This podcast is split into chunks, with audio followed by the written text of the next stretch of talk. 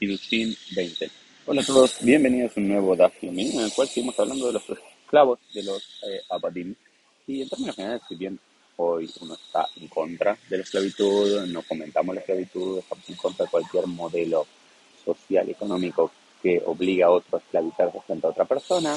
hay que entender que tanto en la Torah como luego más en la tradición rabínica, eh, un esclavo no era alguien que uno le podía golpear, uno que podía abusar, sino que la tradición eh, tanto bíblica y luego de la rabínica hablan de que hay que tener un cuidado para con el esclavo, que el esclavo en términos generales, el Ebed tenía que ver con un esclavo hebreo, con alguien dentro del pueblo judío que caía en la pobreza, eh, su campo no funcionaba, perdió el trabajo o algo y otro lo adquiría por seis años como un empleado en su eh, casa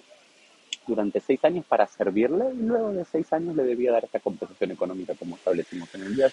para que luego se restablezca sus pies. No lo podía golpear, no podía abusar de él y otras cosas como vemos en otros modelos de esclavitud. Tanto es así que la Torah en Deuteronomio 15 y 16 nos dice Kitov lo imah, porque el esclavo tiene que ser, eh, tiene que estar bien contigo. ¿Y cómo lo entiende la tradición rabínica? Este versículo, que el esclavo Kitov lo imah que para él tiene que ser bueno estar contigo, y, y más que más, y más bien usted que tiene que estar contigo, y tiene que ser, que ser bueno con él, tanto en la comida como en la bebida. ¿Cómo lo entiende esto? La Gemara, Shelote, Atao, Helpat, Mekiabe o Helpat Kiber, porque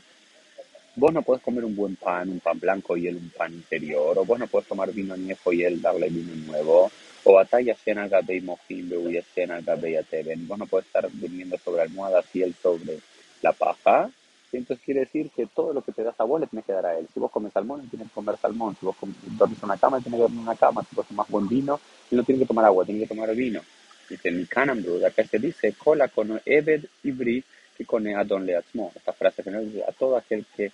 adquiere un esclavo hebreo como se adquiere un amo para sí mismo. Entonces todo lo contrario. Todo lo contrario lo que uno podría entender que al amo uno lo, que al esclavo uno no podría abusar de él o darle lo peor o, maltratarlo, o uno vivir una vida buena y el otro darle lo mínimo para comer y demás. Acá la tradición rabínica es todo lo contrario, digamos, en una, suerte trata de fomentar la esclavitud, en ese sentido, diciéndole para acá, no tengas un esclavo hebreo,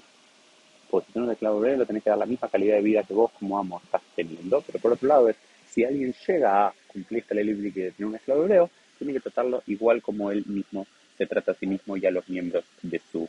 familia, ¿no? Un poco el Dafioni del día para entender un poco más esta, estas leyes y este modelo de esclavitud en el mundo bíblico, en el mundo rabínico, y no equipararlo directamente con otros modelos de esclavitud mucho más eh, violento para con el esclavo, como vimos en el pasado, eh, en milenios atrás, o hasta un par de siglos, o hasta un par de decenios atrás, o incluso en unos modelos en, nuestra, en nuestros días. Esto fue el DAFI Mil Día, nos vemos mediante en el día de mañana.